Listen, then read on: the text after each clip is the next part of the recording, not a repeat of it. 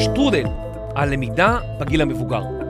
פודקאסט על למידת מבוגרים בראי אוריינות דיגיטלית של ג'וינט אשל ומערך הדיגיטל הלאומי. ברוכים הבאים לפרק מספר 1. אולי אני זקן מדי בשביל ללמוד? למידה וגילנות ותהליכי למידה.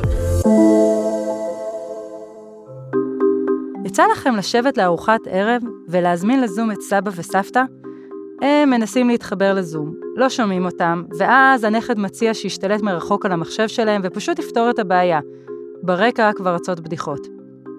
שלום, אני דוקטור מיכל הלפרין בן צבי, מומחית לפסיכולוגיה של הזקנה ומנהלת פיתוח ידע ולמידה במיזם הלאומי לקידום אוריינות דיגיטלית בקרב אזרחים ותיקים. הפודקאסט הזה מיועד לכל מי שמלמד אנשים מבוגרים ורוצה ללמוד על הדרכים המועילות ביותר ללמד מבוגרים. יצאנו למסע, לבדוק מהי למידה, והאם באמת אנשים מבוגרים אינם מסוגלים ללמוד דברים חדשים?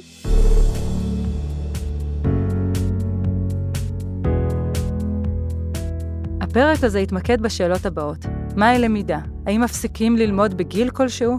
ומה עושים כשמישהו אומר, אה, אני זקן מדי בשביל ללמוד?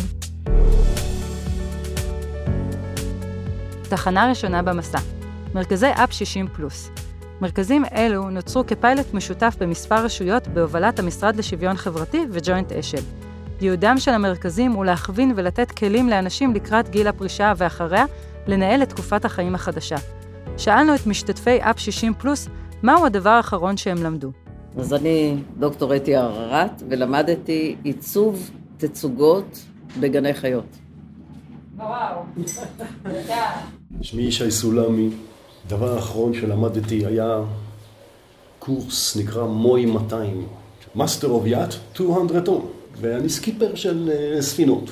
לידם ישב גיורא. אני גיורא, אני בעיקר לומד לקח.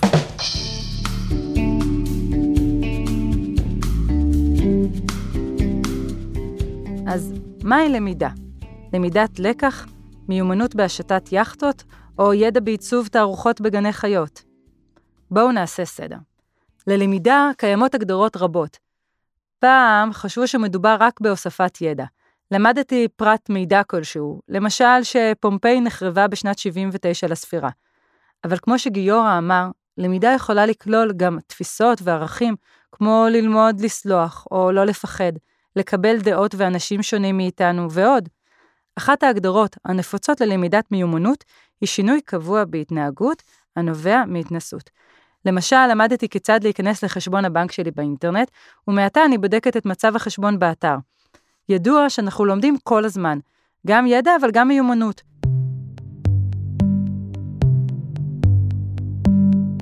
בואו נדבר רגע על למידה לאורך החיים. אתם אולי זוכרים את התחושה כאשר סיימתם תיכון ואוניברסיטה והרגשתם שצברתם ידע רב כל כך ושאתם כבר יודעים כמעט הכל. האמנם? אחת הגישות הבולטות בשנים האחרונות, בעיקר בשוק העבודה, ולא רק, היא גישת הלמידה לאורך החיים.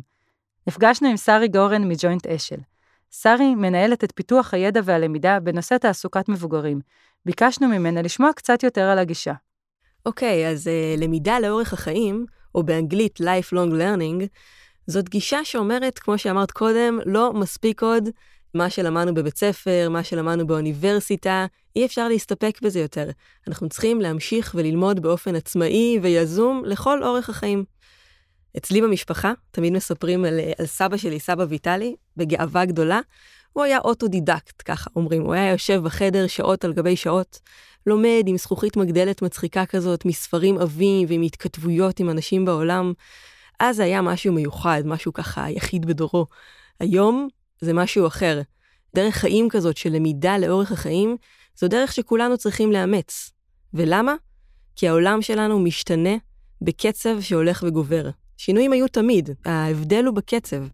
כל יום יש לנו שינויים חדשים, גרסאות חדשות, עדכונים, גם הידע עובר הרבה יותר מהר, מקצה אחד של העולם לקצה השני, וזה משפיע עלינו. וכל השינויים והחידושים האלה, הדרך להתמודד איתם היא למידה.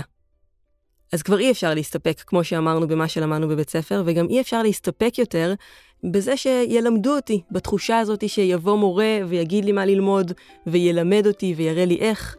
לא, אנחנו צריכים ללמוד לכל אורך החיים, ואנחנו צריכים לקחת את האחריות על עצמנו ללמידה.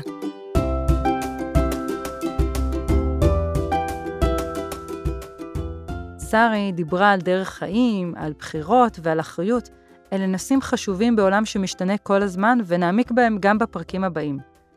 לפני כל זה, בואו נחשוב רגע עד כמה העולם סביבנו השתנה בהיבטים דיגיטליים. לילדים כיום קשה להאמין שפעם היה עולם ללא וואטסאפ או טלפון חכם. נסו אתם לנחש כמה וואטסאפים שלחתם בשעה האחרונה. הוואטסאפ רק הומצא בשנת 2009, וכיום נשלחים בכל דקה 29 מיליון הודעות, או במילים אחרות, 65 מיליארד הודעות ביום. עד לפני כמה שנים נעזרנו במפה להגיע ממקום למקום. מסתכלים על מסלול, מתכננים, ואם היינו טועים, היינו פותחים את החלון של המכונית. סלח לי, איך אני מגיעה לרחוב הרצל? וכיום רובנו לא זוכרים להגיע ממקום למקום בלי ווייז. העולם משתנה בקצב מטורף, וקשה שלא לעצור ולשאול, מה הסיכוי שאנשים מבוגרים ילמדו ויסתגלו לכל ההיבטים הדיגיטליים והטכנולוגיים? במקרה שלנו, אנחנו מדברים על מבוגרים מעל גיל 65. מה הסיכוי של אדם מבוגר ללמוד את כל השינויים הללו? ומה עם אנשים צעירים יותר? רוב הצעירים מסתדרים במציאות היומיומית, אבל מה יקרה בעוד 30 שנה? כבר היום קשה לעקוב אחרי המהירות של הדור הצעיר. מה יקרה לנו בעתיד? נצליח לעמוד בקצב? כשיצאתי לחפש הוכחות מדעיות לכך שזקנים מסוגלים ללמוד, נזכרתי באחד הניסויים המעניינים ששינו את תפיסתי בזמנו. בשנת 1997 התפרסם מאמר במגזין הנחשב Nature ששינה את הדעה שהייתה קיימת לגבי יכולת הלמידה בגיל המבוגר.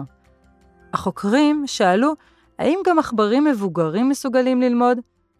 הם לקחו עכברי מעבדה וחילקו אותם לשתי קבוצות. קבוצה אחת הייתה בסביבה עשירה בגירויים, מעין לונה פארק עם קרוסלה וכפתורים צבעוניים. הקבוצה האחרת, לעומת זאת, הושמה בכלובי ברזל ריקים, מה שנקרא סביבה ענייה בגירויים. בתום מספר שבועות, החוקרים שמו את העכברים במבוך ובדקו האם יש הבדל בביצועים בין הקבוצות. עכברי הלונה פארק הראו ביצועים מדהימים לעומת עכברי הכלוב הפשוט. גם ניתוחי המוח של העכברים האלו הראה שינוי משמעותי. הם גילו שלעכברי הלונה פארק נוספו נוירונים וסינפסות במוח. המסקנה הייתה שחשיפה לסביבה עשירה בגירויים גורמת ללמידה ולשינוי פיזי במוח. ומה שהיה מעניין כל כך, הוא שזה לא קרה רק בקרב עכברים צעירים כמו שהיינו מצפים, או כמו שאנחנו יודעים שקורה אצל ילדים, אלא שזה קרה גם בקרב עכברים בוגרים, אפילו בקרב עכברים זקנים. הם למדו דברים חדשים. אז מה למדנו מהניסוי לגבי למידת מבוגרים? למידה מתרחשת כל עוד הם נמצאים בסביבה הנכונה. כיום זה אולי נשמע טריוויאלי, אבל צריך להבין שפעם התייחסו למוח כאל מכונה, שעם הזמן חלקים שונים בה פשוט מפסיקים לפעול. ואילו כיום השתרש המונח המוח הפלסטי, שבו בכל שלב בחיינו אנחנו אמנם מאבדים קשרים מסוימים במוח, אבל קשרים חדשים יכולים להיווצר בהתאם להתנסויות שלנו בחיים. הכירו את הדוקטור מורן אידלמן רוטמן, מי שחוקרת מוח במרכז סגול למוח ותודעה במרכז הבינתחומי בהרצליה. שאלתי אותה, מה קורה במוח של אנשים מבוגרים שמנסים ללמוד דברים חדשים?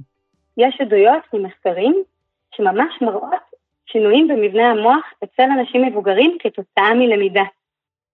אז במחקר שעשו באוניברסיטת המבורג בגרמניה, קבוצה של חוקרים רצה לבדוק האם תהליך של למידה אצל אנשים מבוגרים, האם כשאנשים מבוגרים רוכשים איזושהי מיומנות חדשה, יש אצלם שינויים במבנה המוח, כמו השינויים שאנחנו רואים באוכלוסייה הצעירה. אז מה הם עשו כדי לבדוק את זה? הם גייסו קבוצה של משתתפים בגילאי 60, סביב גילאי 60, והחליטו ללמד אותם לעשות juggling, להטטנות קלאסית עם שלושה כדורים ש... שזורקים באוויר.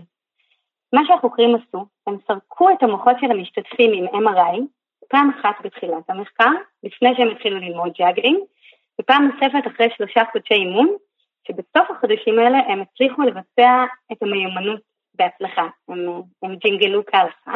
כשהשוו בין סריקות המוח שנלקחו בתחילת תקופת המחקר, לפני שהמשתתפים התחילו להתאמן, לבין סריקות המוח שנעשו בסוף תקופת הלמידה, אחרי שהם כבר היו להטוטנים טובים, החוקרים מצאו שהייתה עלייה בנפח של אזור במוח שנקרא היפוקמפוס. ההיפוקמפוס אגב הוא אזור במוח שהתפקוד שלו חשוב לתהליכים של זיכרון ולמידה, והוא גם מהאזורים הבודדים במוח שבהם אנחנו יודעים שיש יצירה של תאים חדשים, של תאי עצב חדשים במוח האנושי. אז במחקר הזה השתתפה גם קבוצת ביקורת של משתתפים באותם גילאים שלא עברו אימוני juggling, ואצלם לא, לא ראו את העלייה הזאת בנפח ההיפוקמפוס לאחר שלושה חודשים של אימון. מה המסקנה מהמחקר הזה? המסקנה הייתה שהיכולת של המוח לשנות את עצמו בתגובה להתנסות ולאימון וללמידה חדשה נשמרת כל החיים. ולכן כדאי גם בגילאים מבוגרים להתאמץ ולהעשיר את עצמנו בלמידה ועשייה, כי המוח בהחלט מסוגל להשתנות וללמוד. חשוב שנזכור שהמוח המבוגר מסוגל ללמוד, וחשוב עוד יותר שנדבר על היכולת הזאת. ולמה? כי אם אנחנו מאמינים שאפשר בכל גיל ללמוד ולפתח מיומנויות ויכולות חדשות, אז תהיה לנו מוטיבציה להתאמץ ולהתמודד עם הקשיים שלנו כלומדים או כמלמדים. בספרות זה נקרא growth mindset. האמונה שמיומנויות, תכונות ויכולות מתפתחות בעבודה קשה ובאסטרטגיות למידה מוצלחות. בתיאוריות ובמחקרים, אתם יודעים, לפעמים הכל נראה פשוט מאוד. אבל מה קורה בשטח? פגשנו את שרה חנוכה שפרן, רכזת ומדריכה בעמותת מחשבה טובה, מי שמלמדת אזרחים ותיקים כלים דיגיטליים. היא סיפרה על הקשיים שלה אל מול דפוסי החשיבה שמחזיקים המשתתפים. אנחנו מעבירים קורסי מחשבים בסמארטפון אה, לאוכלוסייה מבוגרת. לפעמים זה אנשים שהם יודעים טוב מאוד מה הם רוצים, ולפעמים יש את האנשים שמגיעים אה, בחשש הזה. שמעתי שאתם מלמדים, אבל uh, אני uh, ממש טיפשה, אני לא יודעת כלום, בשבילי עושים את הכל. Uh, הייתה לי לדוגמה משתתפת uh, שנכנסה אליי למשרד, באמת uh, בחשש, והיא uh, ישבה ואמרה לי, תקשיבי, אני, חשבתי ללמוד, אבל אני לא יודעת, זה לא בשבילי. זה היה כאן סתירות. מצד אחד היא אומרת, אני רוצה לשמוע מה זה בדיוק הדבר הזה, ומצד שני, היא יושבת על הכיסא בצורה כזו שכל שנה היא רוצה לצאת uh, מהחדר שלי. קראו לה רוזליה, אמרתי לה, רוזליה, בואי תקשיבי לי, אני איתך. אם זה לא מתאים לך, אני הראשונה שאומר לך. זה, זה לא לגיל שלך, תלכי. אבל בואי תקשיבי. היא הייתה בת 80, uh, והיא אומרת לי, uh, אני רוצה לדעת, אני בכלל באתי... מרומניה, עליתי לארץ, אני לא מכירה כאן כל החברים שלי בחו"ל, הייתי רוצה לתקשר, הייתי רוצה לדעת, אה, אני לא יודעת כלום, לא, לא יודעת עכבר, היא אפילו לא ידעה לדבר במושגים האלה. אז תקשיבי, אנחנו לומדים מההתחלה, מהבסיס. אה, וממש שכנעתי אותה, ואמרתי לה, תבואי, רק תראי. מקסימום אחרי מפגש ראשון, תלכי. ואחרי המפגש הראשון אמרתי לה, רוזלי, את רוצה לפרוש או שאת נשארת איתנו? היא אמרה לי, היה לי טוב, אני, אני אבוא גם לשיעור השני. אותה משתתפת עד היום לא מפסיקה לשלוח לי וואטסאפים ומיילים, ומדי פעם אה, ככה לכתוב לי, את לא מבינה מה הקורס הזה עשה בשבילי, הוא פתח לי עולם. היא יצרה קשר עם בני משפחה בחו"ל. היא לבד בארץ, אין לה משפחה, יש לה ככה את הכלבים שלה שהיא מאוד מחוברת להם, אבל זה נתן לה את הפתח הזה להיות בקשר, אם זה עם קבוצות בפייסבוק, אם זה עם דברים שמעניינים אותה, זה פתח לה עולם. הסוגיה ששרה העלתה נגעה בדיוק בדפוסי החשיבה שיש ללומדים לגבי היכולות שלהם. הם מפרשים את המאמץ שנדרש מהם בשביל ללמוד מיומנות כקושי מובנה, ואז כחוסר מסוגלות. בטח שמעתם מישהו או מישהי אומרים, אני נכנסת לאפליקציה שהנכד הראה לי לפני שבוע, אני מנסה, לוחצת על כמה כפתורים, לא מצליחה, ואז אני מוותרת, כי אני מחליטה שזה פשוט לא בשבילי. מאמץ אינו חוסר מסוגלות, אלא קושי שאפשר להתגבר עליו. המפתח הוא לשהות בחוסר נוחות, כמו ביוגה. האמונה בקרב מבוגרים, מעל גיל 65, שאני לא יכול ללמוד משהו חדש, קשורה גם לדבר נוסף, גילנות. גילנות פירושה אפליה על רקע גיל. גילנות היא תוצר של דעות, סטריאוטיפים ואמונות שאנשים מחזיקים כלפי קבוצת גיל מסוימת. גילנות באה לידי ביטוי במחשבות שיש לנו כלפי אנשים מבוגרים. מחשבות שלפעמים אנחנו לא מודעים אליהן, אבל אנחנו מניחים שאנשים מבוגרים בהכרח אינם מעודכנים, אינם טכנולוגיים, וכשאנחנו רואים אדם זקן עם סמארטפון ביד, אנחנו מניחים שהוא מתקשה להתמצא באפליקציה זו או אחרת. זה בא לידי ביטוי גם בחוויה הרגשית שלנו. צחוק על אנשים מבוגרים שעושים פדיחות ברשת, התפעלות מאישה בת 95 שיש לה חשבון פייסבוק פעיל, ולעומת זאת, חוסר הסבלנות שלנו להסביר על פעולה זו או אחרת בנייד. ואולי הבעיה המרכזית היא, כפי שאפשר לראות במקרה ששרה תיארה, שאנשים מבוגרים כבר הפנימו את התפיסה הזאת, שאנשים זקנים אינם מעודכנים או טכנולוגיים. תקשיבו מה אמרה לנו אחת המשתתפות במרכזי אפ 60 פלוס. יש גם כל מיני אפליקציות. אני שומעת את המילה אפליקציות, אני מקבלת חררה. במחקר מרתק שערכו שלושה חוקרים מהאוניברסיטה הפתוחה, כספי, דניאל וקווה, הם גילו כי כאשר נותנים לאנשים מבוגרים טאבלטים, הם מרגישים בבת אחת זקנים יותר. והתחושה הזאת מתגברת כאשר המכשירים מכילים אפליקציות שהם אינם מכירים. זה נקרא איום הסטריאוטיפ. כאשר אנו מזכירים לאדם את הסטריאוטיפ שיש לחברה עליו, זה פוגע בתחושת המסוגלות שלו, ובהכרח בביצועים שלו. זה גורם לגילנות עצמית. האמונה שאני זקן מדי בשביל ללמוד, ושכל מה שהחברה אומרת עליי, הוא בעצם נכון. אז מה עושים כשאדם אומר שהוא זקן מדי בשביל ללמוד? דבר ראשון, מודעות. חשוב להזכיר לאנשים שהמוח משתנה ומתפתח כל הזמן. אפשר ללמוד בכל גיל, וזה כרוך במאמץ, ממש כמו בספורט. ככל שנתאמץ ונתאמן, נצליח יותר. לא בכל פעם שקשה לנו, זה בגלל שאנחנו זקנים.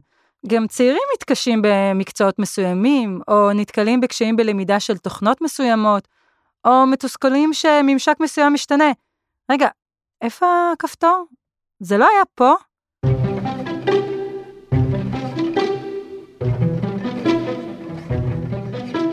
גם למי שמלמד יש מקום בהצלחת הלמידה. מי שמאמין ביכולות של הלומדים, מגדיל את הסיכויים שהם באמת יצליחו ללמוד. אם נגרום לאנשים מבוגרים להאמין שהם בוודאות מסוגלים ללמוד דברים חדשים, הם יאמינו בעצמם, ייתנו סיכוי נוסף למאמצים חדשים, ובסופו של דבר ילמדו טוב יותר ומהר יותר. פיתוח תוכניות קידום אוריינות דיגיטלית החלו במיזם המשותף לג'וינט אשל ולמטה ישראל דיגיטלית, שהוקם ב-2018. בתחילת הדרך הועברו עשרות הכשרות פרונטליות בעזרת העמותות מחשבה טובה ותפוח. בתקופת הקורונה נוספו למעגל הלמידה אלפי אזרחים ותיקים נוספים. לפתע עמדה בפנינו ההזדמנות לבחון כיצד לייצר למידה אפקטיבית, והפעם מרחוק. אז מה למדנו מהתהליך? הכירו את דידי בן שלום, מי שניהלה את המיזם ומנהלת את תחום האוריינות הדיגיטלית בג'וינט אשל. שאלתי אותה, מהן התובנות החשובות ביותר עבור מדריכים המלמדים אנשים מבוגרים בהקשר של גילנות? דבר ראשון, אנחנו צריכים להכיר בזה שלהימנע מגילנות זה דבר קצת מורכב. הרבה פעמים אנחנו בכלל לא מודעים לתפיסות הגילניות שלנו, או לאופן שבו הן באות לידי ביטוי כשאנחנו פוגשים זקנים. לכן במסגרת הפיילוט ניסחנו כמה עקרונות שיעזרו לצוותי ההדרכה להימנע לפחות מהמכשולים הבולטים. דבר ראשון שכדאי שכולנו נכיר זה את המונח אלדר ספיק. זה האופן שבו הרבה מאיתנו מדברים לזקנים בלי שאפילו נשים לב. למשל, דיבור בקול רם, אפילו בצעקה, שימוש בשפה פשטנית, פנייה ילדותית, אם אנחנו קוראים לזקן חמודי או סבאלה, לדבר בלשון רבים, מה אנחנו רוצים לעשות עכשיו, או לדבר מעל הראש של הזקן במרכאות אל מי שנמצא איתו, בן משפחה או מטפל צעיר יותר. זו צורת דיבור שבעצם נובעת מהתפיסה הלעיתים לא כל כך מודעת שלנו, שזקנים הם סוג של ילדים, שלכולם יש איזושהי ירידה קוגניטיבית שדורשת מאיתנו לדבר אליהם ככה. זה כמובן לא נכון. זה יכול ליצור תחושה של התנסות וחוסר כבוד מול הזקן. מדובר באדם עם ניסיון חיים עשיר, ובדרך כלל הרבה דברים שהוא יכול ללמד אותנו. אז דבר ראשון, אנחנו ממש שמים לב ונמנעים מאלדר ספיק ופשוט מדברים רגיל. בנוסף, נטייה שיש להרבה אנשים באופן כמעט רפלקסיבי, היא לעשות עבור הזקן. שוב, כמו שאנחנו עושים עם ילד, שגם שם זה לא הדבר הנכון לעשות, אבל בטח כשמדובר באנשים מבוגרים. בהקשר הדיגיטלי זה מתבטא למשל בלקחת את העכבר או הטלפון החכם מהיד של הזקן, או שאנחנו עומדים מאחוריו וסוגרים בשבילו כל מיני חלונות שקפצו ואומרים לו, עזוב, זה לא רלוונטי, זה לא חשוב. אז ההתנהגות הזאת יוצרת לנו תחושה של ביטול והקטנה. היא מחזקת תחושה של חוסר אונים מול הטכנולוגיה, והיא גם פוגעת ביכולת של האדם להיות עצמאי בשימוש הדיגיטלי כשאנחנו לא שם. אז ברור שאנחנו רוצים להדגים ואנחנו רוצים להסביר כל הדבר, ואחרי זה אנחנו רוצים לתת לאדם להתנסות לבד. בתמצית, כל עוד אין בקשה ברורה לסייע, אנחנו לא עושים את הפעולה עבור הזקן. אז אלה ככה הגדולים של ה-no-nos, בואו נגיד קצת על מה כן. אז נכון שאנחנו רוצים להימנע מהאלדר ספיק, אבל אנחנו כן אה, רוצים להשתמש בשפה בהירה, ישירה, בטון רגוע, אנחנו רוצים להימנע משימוש בסלנג, אה, לשמור על הדיקציה ברורה ועל קצב דיבור מתון, וכמובן להפגין המון המון סבלנות ונכונות לחזור על ההסברים בכמה אופנים שונים. בנוסף לזה, נרצה לא לקחת שום דבר כמובן מאליו. כל מונח טכנולוגי שאנחנו משתמשים בו, אנחנו מסבירים. השפה שלנו היום עשירה במונחים מהעולם הדיגיטלי, והמונחים האלה לא מוכרים למי שלומד את הזירה הזאת לראשונה. אני כן רוצה שנשתמש במונחים, אנחנו נגיד צ'אט, אנחנו נגיד אימוג'י, כדי שבפעם הבאה שהזקן ישמע את המילים האלה הוא יכיר אותם. אבל יחד עם השימוש במילה אנחנו מיד נסביר מה היא, ונסביר כל פעם עד שיהיה לנו ברור אה, שהזקן מבין על מה מדובר. בהקשר של למידה בכל גיל, הוא לחזק את המאמץ והדרך, מה שנקרא לחגוג את ההצלחות. בתהליך של הלמידה אנחנו נרצה לפרק את הנושאים לתתי שלבים קטנים מאוד מאוד מאוד, וליצור תחושה מתמדת של התקדמות והתפתחות.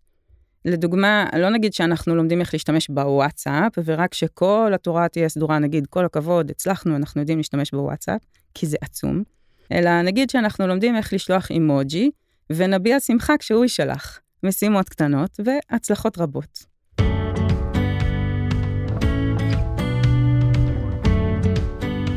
אז בואו נסכם מה למדנו היום בכמה משפטים קצרים.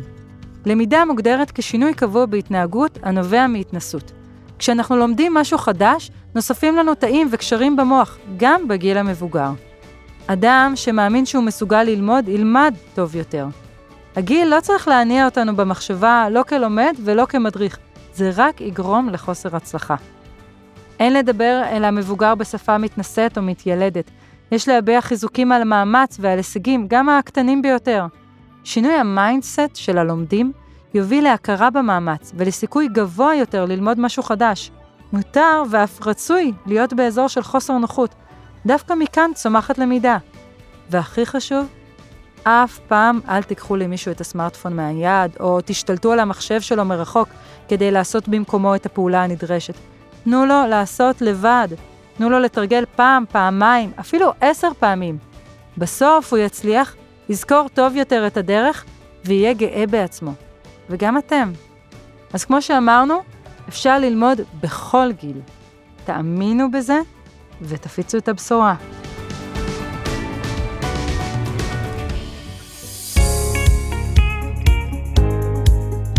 תודה לכם שהייתם איתנו בשטרודל, פודקאסט על למידת מבוגרים בראי אוריינות דיגיטלית של ג'וינט אשל ומערך הדיגיטל הלאומי. מנהלת תחום בכירה אוריינות דיגיטלית במערך הדיגיטל הלאומי, סילי ביינסין. מנהלת תחום אוריינות דיגיטלית בג'וינט, דידי בן שלום. מחקר, כתיבה וקריינות, דוקטור מיכל הלפרין בן צבי. עריכה, הקלטה ובימוי, יובל מלכי. מפיק ראשי, רני שחר. מיקס ועיצוב סאונד, אופיר גל ואולפני סוף הסאונד. עריכת לשון, דינה בר מנחם. ייעוץ מדעי, פרופסור גיתית קווה. השתתפו, למדו, ובעיקר לימדו אותנו. דוקטור מורן אידלמן רוטמן, דוקטור נועה אלבדה, שרי גורן, דוקטור יעל הוכמן, שרה חנוכה שפרן, ליאת סיקרון, רינת ספדיה, וכמובן משתתפי אפ 60 פלוס. נתראה בפרק הבא.